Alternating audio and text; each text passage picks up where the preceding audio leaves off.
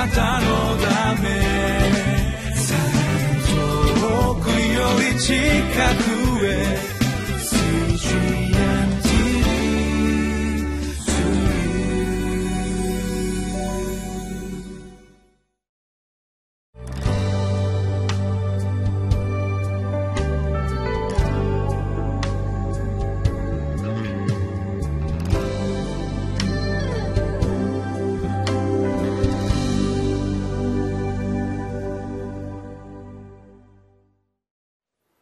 皆さんこんにちは。クライストコミュニティ牧師の大橋健一です。最近家族から服のサイズが合わなくなってきていると口うるさく言われます。今までだったら大抵の服はすっきりとして合っていたのですけれども服のシルエットが壊れてしまう体型になってきたというのです。遠回しに言いますが要するに太ってきたということです。今日は10月6日。聖書箇所はエゼキエル書16章35節から52節。タイトルは「神の懲らしめはまた別のチャンスです」です。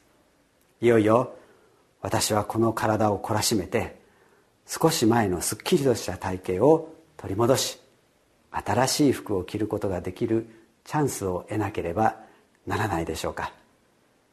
今日も御言葉に耳を傾けてまいりましょう。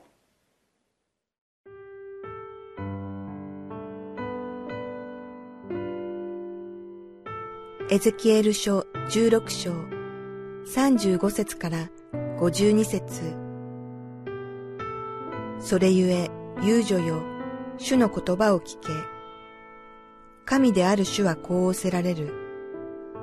あなたは愛人たちや意味嫌うべき偶像と会員をして、自分の恥ずかしいところを見せ、自分の裸をあらわにし、それらに自分の子を捧げて血を流したため、それゆえ見よ、私は今、あなたが戯れたすべての愛人たちや、あなたが恋した者や、憎んだものをすべて寄せ集め、彼らを四方から集めて、あなたの裸を彼らにさらけ出し、彼らにあなたの裸をすっかり見せよう。私は貫通した女と殺人をした女に下す罰であなたを裁き、妬みと憤りの血をあなたに注ぐ。私はあなたを彼らの手に委ねる。彼らはあなたの小高い家を覆し、高台を壊し、あなたの着物を剥ぎ取り、あなたの美しい品々を奪い取り、あなたを丸裸にしておこう。彼らは集団を煽ってあなたを襲わせ、石であなたを撃ち殺し、剣であなたを切り倒そう。その上、あなたの家々を火で焼き、多くの女たちの見ている前で、あなたに裁きを下そう。私は、あなたの陰行をやめさせる。あなたはもう、報酬を支払わなくなろう。私は、あなたに対する私の憤りを沈め、私の妬みをあなたから遠のける。私は心を休め、二度と怒るまい。あなたが自分の若かった時のことを思い出さず、かえってこれらすべてのことで私を怒らせたので、見よ、私もまた、あなたの頭上にあなたの行いを返す。神である主の蜜げ。あなたはすべての意味嫌うべき技に、みだらな行いを加えることはもうすまい。見よ、ことわざを用いる者は、あなたについてこういうことわざを用いよう。あの母だからこの娘と。あなたは自分の夫と子供を嫌った母の娘。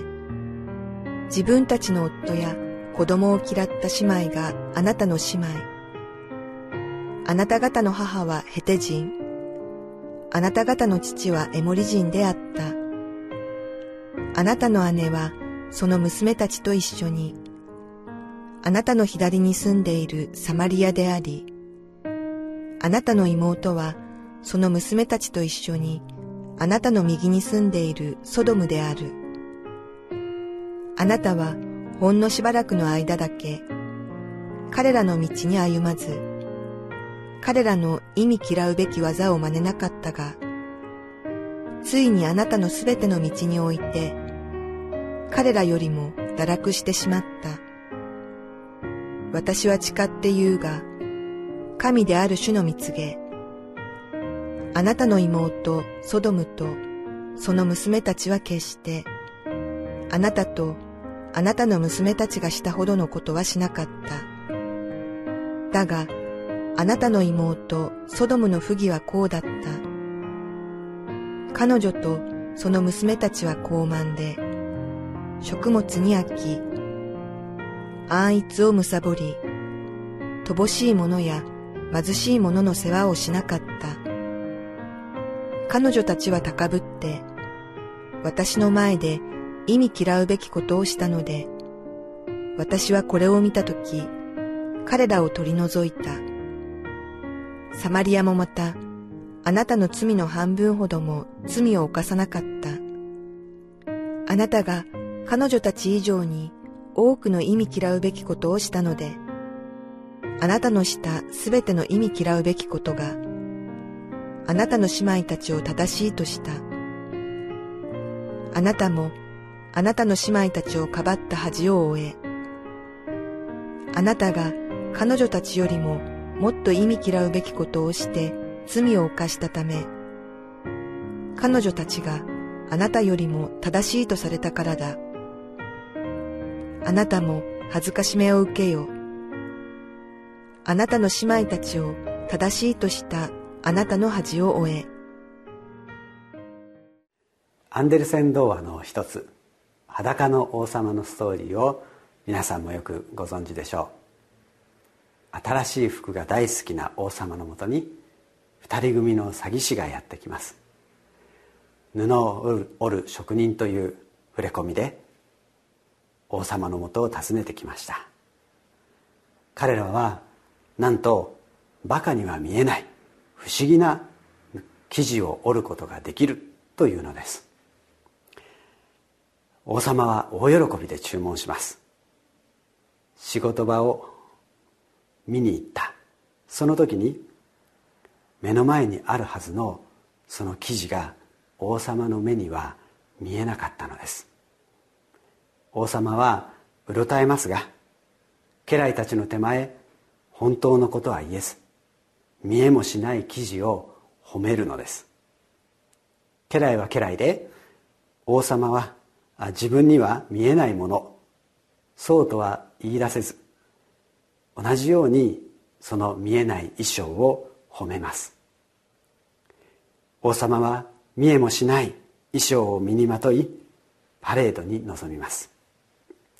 見物人も見物人でこの記事が見えなかったら自分もバカだと思われるので同じように衣装を褒めていきます。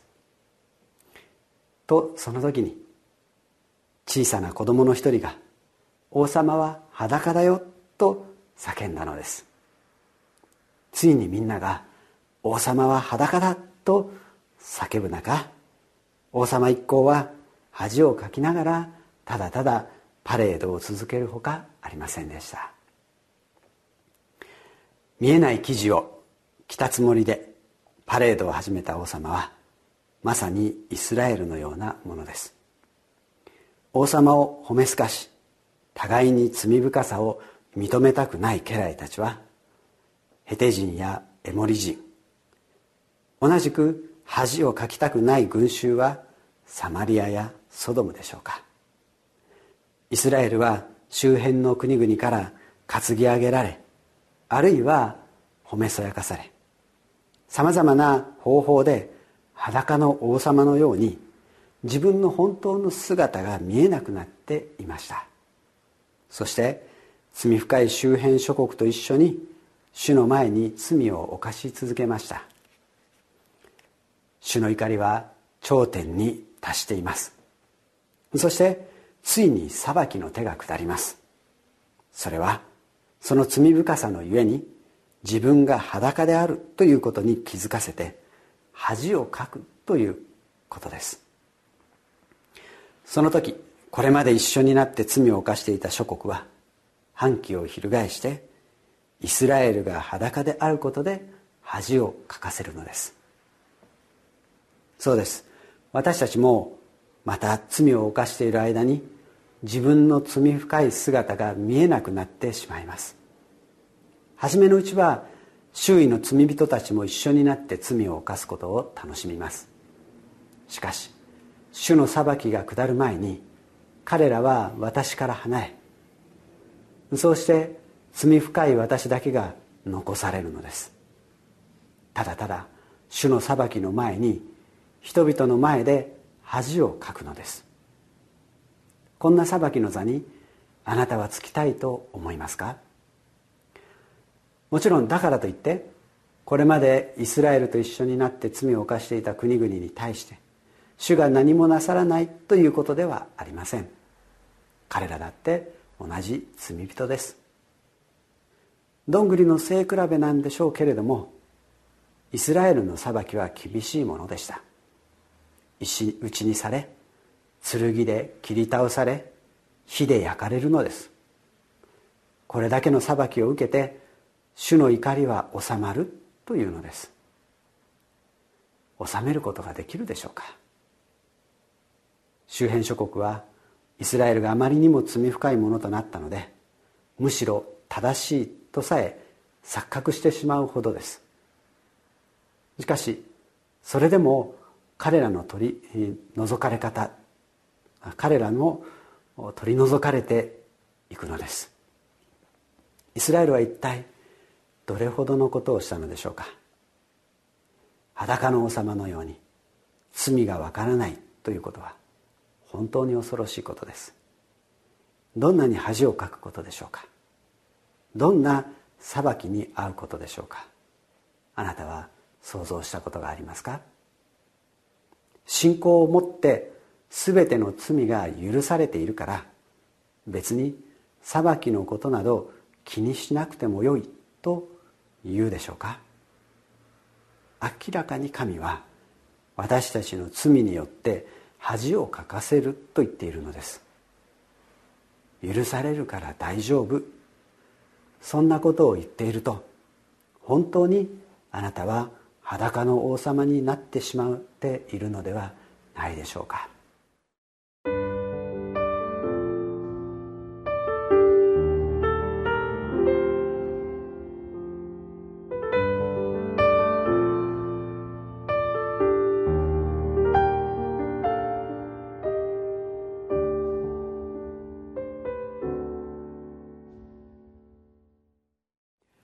42節。